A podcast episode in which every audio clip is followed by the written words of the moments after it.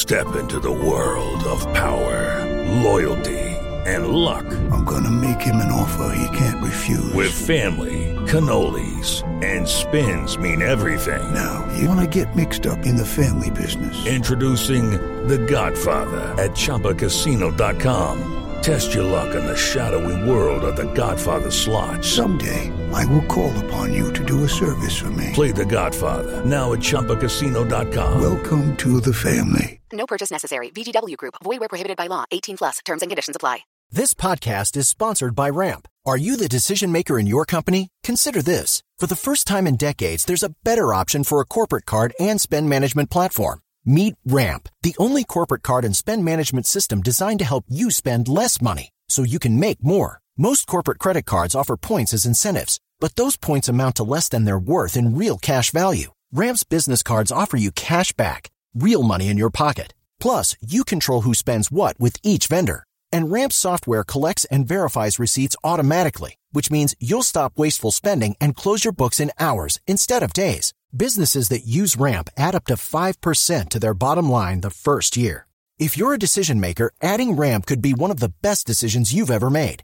And now get $250 when you join Ramp for free. Just go to ramp.com slash easy. Ramp.com slash easy. R-A-M-P dot com slash easy. Cards issued by Sutton Bank and Celtic Bank members of DIC terms and conditions apply. Hello, I'm Scott Soshnick. Y me llamo Eben Novy Williams y estás escuchando al Sporticast.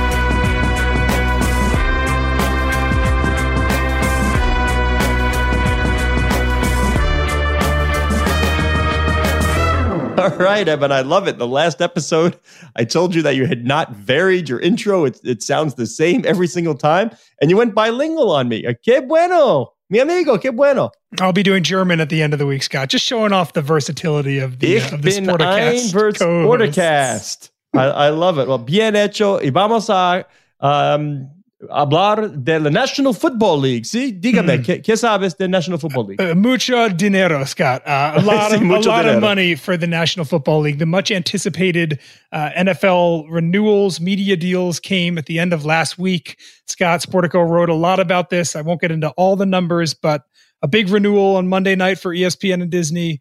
Then, then the Sunday night packages, CBS, NBC, Fox, all went up. Big uh, valuation increases. All told, if you include Amazon on Thursday night, 105 billion dollars of renewal, Scott. Uh, you want to make sure everybody heard you correctly. That's with a B. And I would encourage everybody to go and read Anthony Crupi's story on it Hmm. because somehow, some way, and we let this slide. Uh, I had to talk with the editors afterwards. I'm kidding. It was good. But somehow, some way, we have a reference to bees in a gas station bathroom. To, you know, so uh, if you really don't know how that fits, I would say go read Crupi because he did an excellent job sort of painting the picture and, and what was important and what are the takeaways. A- And on that, Eben, you and I had been discussing this for some time. All we keep hearing about is sort of the end of the cable bundle, right? It's dying, cord nevers, cord cutters, that the cable bundle is over. And yet, if you take a look at this deal, it's the legacy media that drove the bus CBS, NBC, Fox, ABC in the Super Bowl rotation, ESPN, all of them paying more to retain the National Football League. Yes, we do have that streaming component, that direct to consumer, and a lot of it also driven, by the way, we should say, by the streaming services that these networks have. So the ESPN Pluses, the Peacocks, the Paramount Plus. Yeah, I, I get it that it's also shoulder programming and games for that as well. But the primary source of the revenue right now, still to this day, are the legacy media networks. And Amazon is in exclusive Thursday night, and none of the networks wanted that anyway. So the NFL figured out a way okay, you're not happy with it? We'll grant Amazon exclusivity. By doing so, you drive the price up. Uh, in the old days, we- it was 50 million bucks for Amazon. Before that, Twitter was 10 million. I know that's apples to walnuts, but whatever. Um, the fact is, they're paying a billion dollars for this exclusivity. And we're looking down the road five, seven, nine years when it's a more mature streaming market. More bidders will be in place. And I'm going to give you the very basic Wharton School, Harvard Business School review, Eben. And, and this one, you know, everybody write this down, get your pen and paper. More bidders means more money. They will have more streaming bidders next time. I will guarantee that right now. Yeah, I saw a lot of people after these deals get announced kind of debating whether the story is NFL sticks with the broadcast channels or if the story was Amazon gets more exclusivity and the you know the writings on the wall for the next time they negotiate these. I think the answer is probably just both. The NFL, as you said, chose to go where the money and the eyeballs are right now. It is the most, the dominant, the biggest, the most valuable piece of programming that we have in America, maybe even globally right now from a broadcast standpoint. But it's clear there's no more discount, as you said. Amazon used to pay 50 million for Thursday night. They're paying over a billion now. There's no more discount for streaming. And we're going to see in, in 11 years how different things look. Uh, one other thing you mentioned Anthony Crupi in there after he mentioned the bees in the uh, in the bathroom. Uh, a great stat here that just shows how important NFL is on NB on, on Sunday night in prime time. NBC their NFL games draw 6.3 million average adults to watch. That's the coveted demographic. Everyone else in prime time on Sunday night, 830,000. So the NFL on Sunday night is seven and a half times more adults watching than everybody else combined on the broadcast networks on, on, Sunday night. That just shows how important these are. And it's why all these companies are paying 80%, 85%, in some cases even more premiums to, to retain their packages on Sunday. Yeah, Roger Goodell just happy he's not going up against uh, blue bloods every night. That's a that's a tough one. That'd be that'd be a tough one for uh, you know the old Thomas Magnum, Tom Selleck. He, he, draws an audience of a certain age. It's like 60 minutes audience. It's, it's getting up there. But also, Eben, we also discussed this. Where does this put the NFL and its owners in the Roger Goodell stated goal of twenty-five mm. billion dollars? What was it? Twenty twenty-five. 2027, so, I believe. 2027. Yeah. Okay. Where certainly we're getting closer uh, attached to this, the NFL did retain a lot of sports betting rights and data, and that's a that's a new contract that, by the way, is coming up very soon. This is a new revenue stream, you know. So only going to mature in the U.S. market. Where would you say Roger is on that stated goal of 25 billion? Is it, it we laughed about? I think at, at the start we were like, "Well, woof, that's awfully ambitious of Roger." Right now, it might be low. Yeah, and, and we we knew that this set of negotiations was going to be the thing that let us know are they on track, are they ahead of schedule, are they behind schedule. We should also say, Scott, they're not done. Sunday ticket is still out there that expires at the end of this year. That that is still in negotiation. It seems like ESPN is potentially in there. AT and T, whose Directv has it now, uh, may hold on to some of it. It may get split up. So there's another big chunk, another you know two plus billion dollar a year media package out there that the NFL still has not finalized moving forward. And then you you said it. There's a gambling data deal that's coming. The NFL doesn't really have, at least not yet, uh, exclusive or even non-exclusive U.S. based sports betting partners, and they may open that up as well. I think there's a lot of a lot of new revenue streams that are coming. NFTs, who knows what what that looks like in a couple years. Uh, but as we said, 25 billion dollars in annual revenue by 2027. The NFL was at 16 to 17 in that range pre pandemic. They took a $4 billion hit or so this year, um, but it seems pretty clear that there is a lot of optimism that once things get up and rolling again from a ticket perspective, you know, those revenues are on a on an escalator upwards. You know what I'm hoping, which would really make a, a fun situation for us in like the sports business media to watch. Somehow, some way, Elon Musk wants an exclusive package of football, something in Tesla. Just That's for it. Tesla. If you're driving, yeah, if just for Tesla drivers, if you're in your car on, if you buy one, you get it on your phone. There's some authentication through your car that you get to watch something. I would love to see Elon Musk jump in here and figure out a way to to make that happen. Well, there used to be kind of separate TV deals that were inked for airplanes, right? I think there was a. I think there is actually some Airplanes, historical elevators, for gas exactly stations. those kinds of Yeah. things. So once dri- cars are driving themselves, why not be the official, the only car that comes with a a Sunday ticket or whatever it's called at that point package for uh, for viewership while you're sitting there watching the wheel turn. If if you want a certain level of fame, Eben, like you and I, we used to work at Bloomberg News. Correct. Uh, you know, uh, I used to go up and down the elevators in the four or five star hotels just on the, just on the chance that somebody might recognize us when we come up on the elevator cam. yeah, By the we way, were uh, that that's me. Yeah, yeah, exactly. Yeah, that's me discussing uh, whatever the sports business. is. Yes, that is me. Thank you. Would you please press thirteen? I appreciate it. Madness, March. Oh, I see what Madness. you did. Thank you. See Did you see what I did there? That was good, Yeah. right? It was like a very good. it, it was referring to the other, but now I've segued to March Madness. I don't even know where I want to begin on this one. Um, because I I I'm told I'm doing pretty well in the office pool, right? right. At the well, moment. I think if you go to Syracuse and Syracuse ends up having a nice little deep run, you're going to end up pretty well in the in the office pool. Well, I think I had some of the upsets. I really do. I don't know which ones because you know, dirty little secret. I didn't pay all that much attention. I filled it out in like eight seconds the morning of. But I, I think I did have like Oregon State, like I guess they're, they're not all that good, but I thought they were good. so I picked them. Um, I, am doing all right. But give me some money on on March Madness. Oh, wait, before we ask you for money, did, I saw an article today. Did you see that the NCAA has not allowed the women to utilize March Madness in their marketing? I did see that. The uh, one of the enduring stories I think so far of this college yes. basketball go, tournament go, season take this. I know where you're going. Go. Has has been the inequalities between the men's and the women's tournament.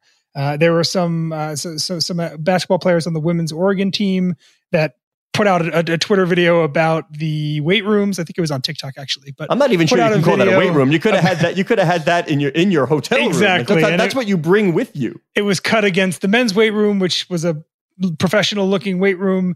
That sparked a whole lot of discussion about the catering in the women's bubble down in Texas versus the men's bubble in Indiana. Uh, a lot about the gift bags that were waiting in hotel rooms for men's players versus women's players. It also appears, and this one is the most egregious in my opinion, Scott, the testing uh, is different in the men's bubble yes. and the women's bubble. The, the men are getting a more reliable uh, test as opposed to to the one that the women are using, the rapid testing. Uh, so a lot of inequalities there. The NCAA has apologized for some of it. Some of those apologies have rung true or even seemed not even accurate on their on their face. Um, but yes, I think one of the things that we are maybe more people are learning as as this tournament goes on is just how different the NCAA treats the women's tournament versus the men's tournament. And and one of the interesting nuances here is that some of that I think has been intentional over the years. I think there are people in power in women's basketball that kind of wanted the women's game to be kind of a separate entity, and that may include licensing as well, kind of a separate entity from the men's game. Um, but it seems pretty clear at this point that the expectations are higher for what the NCAA should be providing its female athletes as opposed to its men's one. Without a doubt. And this is a good test to see if uh, friends of the program are actually listening. You know, our good friend Peter Land, he uh, he runs comms over at Dick's Sporting Goods, and you see which teams or which companies are nimble because almost immediately when this became a social media thing, Dick's was out with a hey, we've got the vans, we've got the equipment, we're ready to help. Just let us know when and where. Here we are. We'll deliver the stuff. We'll set it up. That's what we do at Dick's Sporting Goods because we value, you know, uh, female female athletes. Uh, I, I sent them a note saying, "Wow, great, great pivot, really well done." And that's not just a commercial for Dick's. It just shows the, the world of sports business these days. You have to be paying attention. You have to know the conversation and you have to see if you can somehow interject yourself into it in a positive light.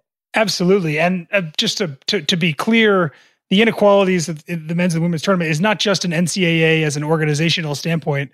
It really falls down on the teams and the and, and, and the conferences themselves. Our colleague Emily Caron did a story on Saturday that really laid out kind of all the ways in which men's and women's basketball are different. Sure, the men's basketball tournament brings in a lot more revenue than the women's basketball tournament. That's undisputed. It's also true that almost all these teams spend 2x on the men's basketball team as they do on the women's basketball team. So a lot of these changes, if we're looking for more equality, are going to have to come from the, the team and school level before they filter all the way up to the NCAA. It's got a few other kind of storylines unfolding right now. As we record this on Monday, the Pac 12, 7 and 0 in the tournament.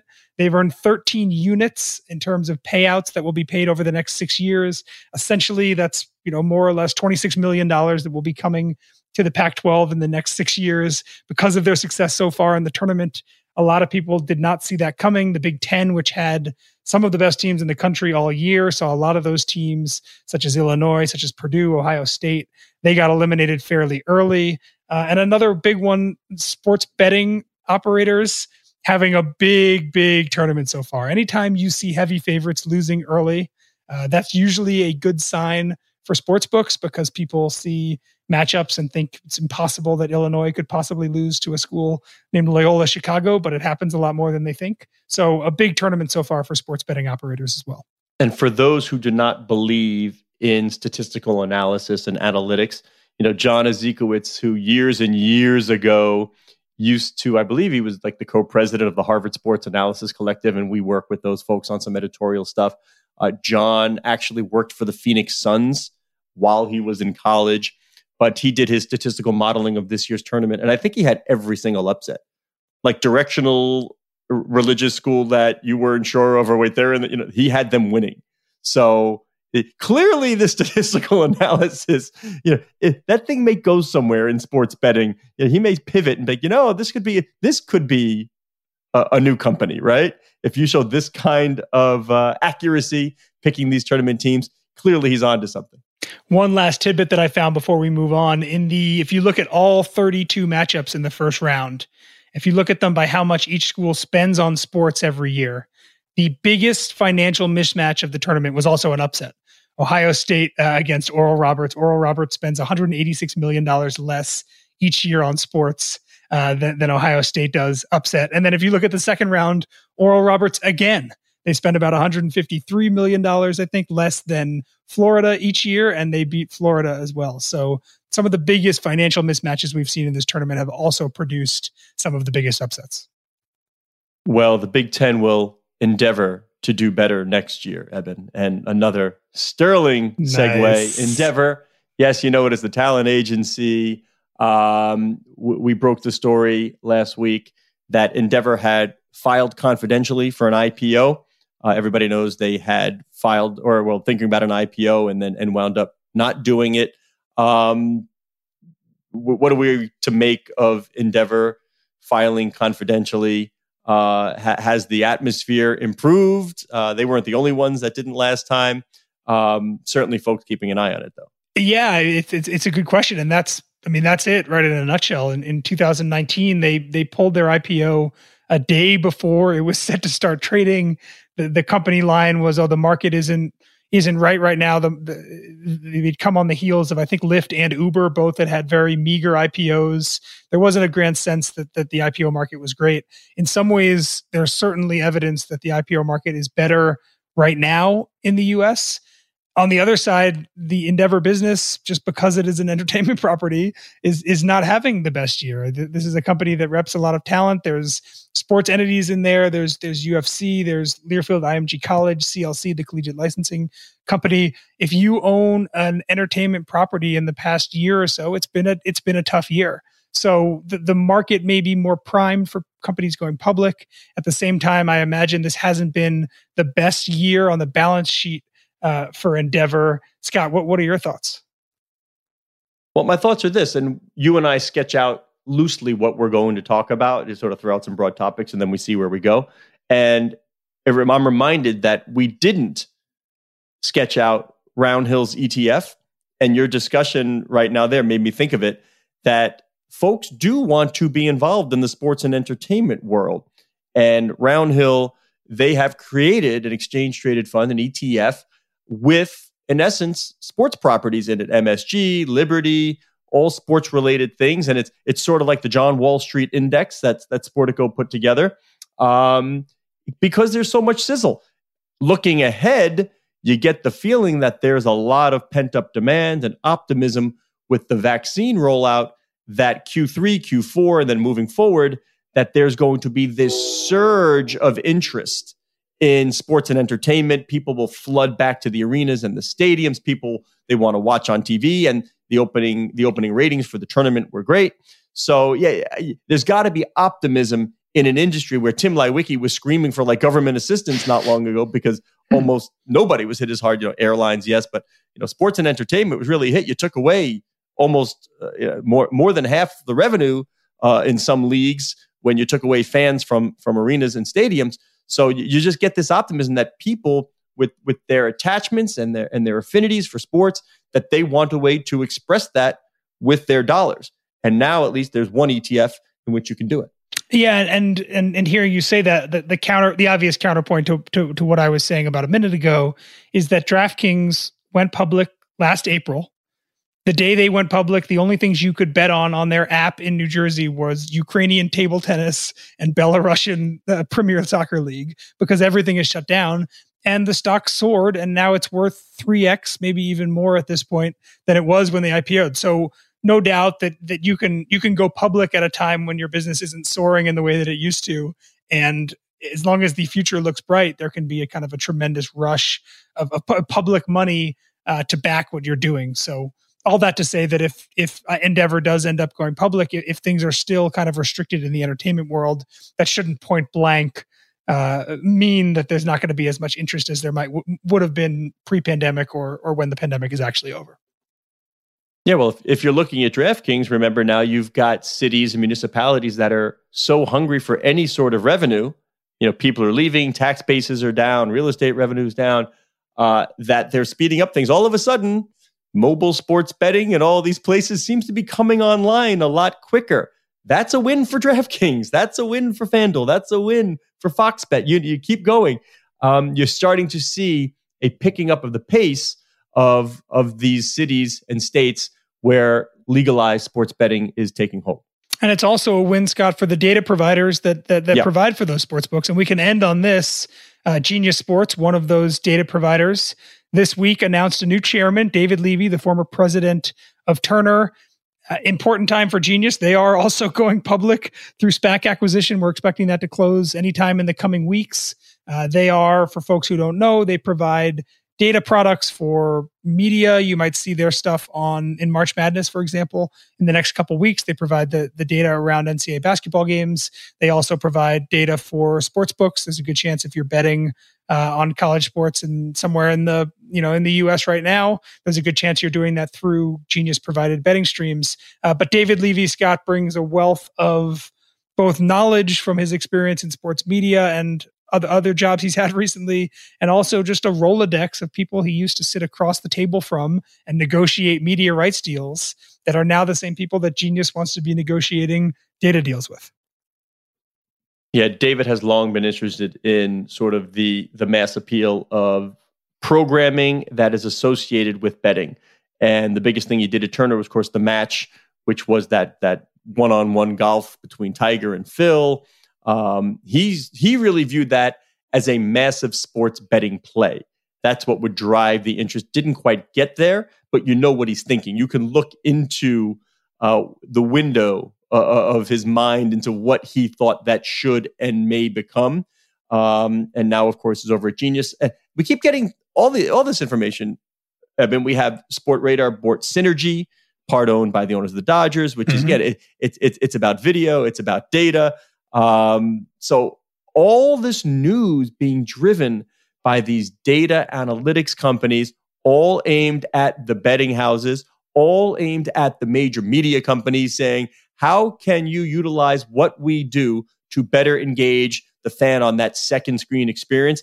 And I'm I'm really fascinated to see what happens from the NFL and its data deal because you know the, the NFL was or is the most conservative of the leagues and they clearly understand how sports betting has changed the game and how they will be able to touch new customers, new fans, second screen, younger fans, uh, whether it's through Amazon or even the the the uh, the apps that the traditional media companies have. They just understand that the the days of sitting on your couch and watching the three hours from one to four, four to seven are over. People are watching with their phone, their tablet, their computer. They're doing their fantasy. They've got their bets and they want it all in real time. And live betting, like if I can, is he going to make this field goal? Is he going to miss it? Is, is, is he going to make this first down? Think about that. Even if a game's a 50 point game, you know, and the over under was whatever it is, or will people have a reason to stay and watch. That is where we're headed. It's not going to be about the final score, just about who wins, who loses. It's all about what happens during the game. Each and every play is a betting opportunity. That's going to be one fun time to be a sports fan. That's a good place to wrap it up, Scott. We started on the NFL and we are ending on the NFL. You have been listening to the Sporticast, the flagship show in Sportico's podcast network. He's Scott Soshnick. You can follow him on Twitter at Soshnick. I'm Eben Novy Williams at Novy underscore Williams. You can follow the show at Sporticast and get it wherever you get your podcasts.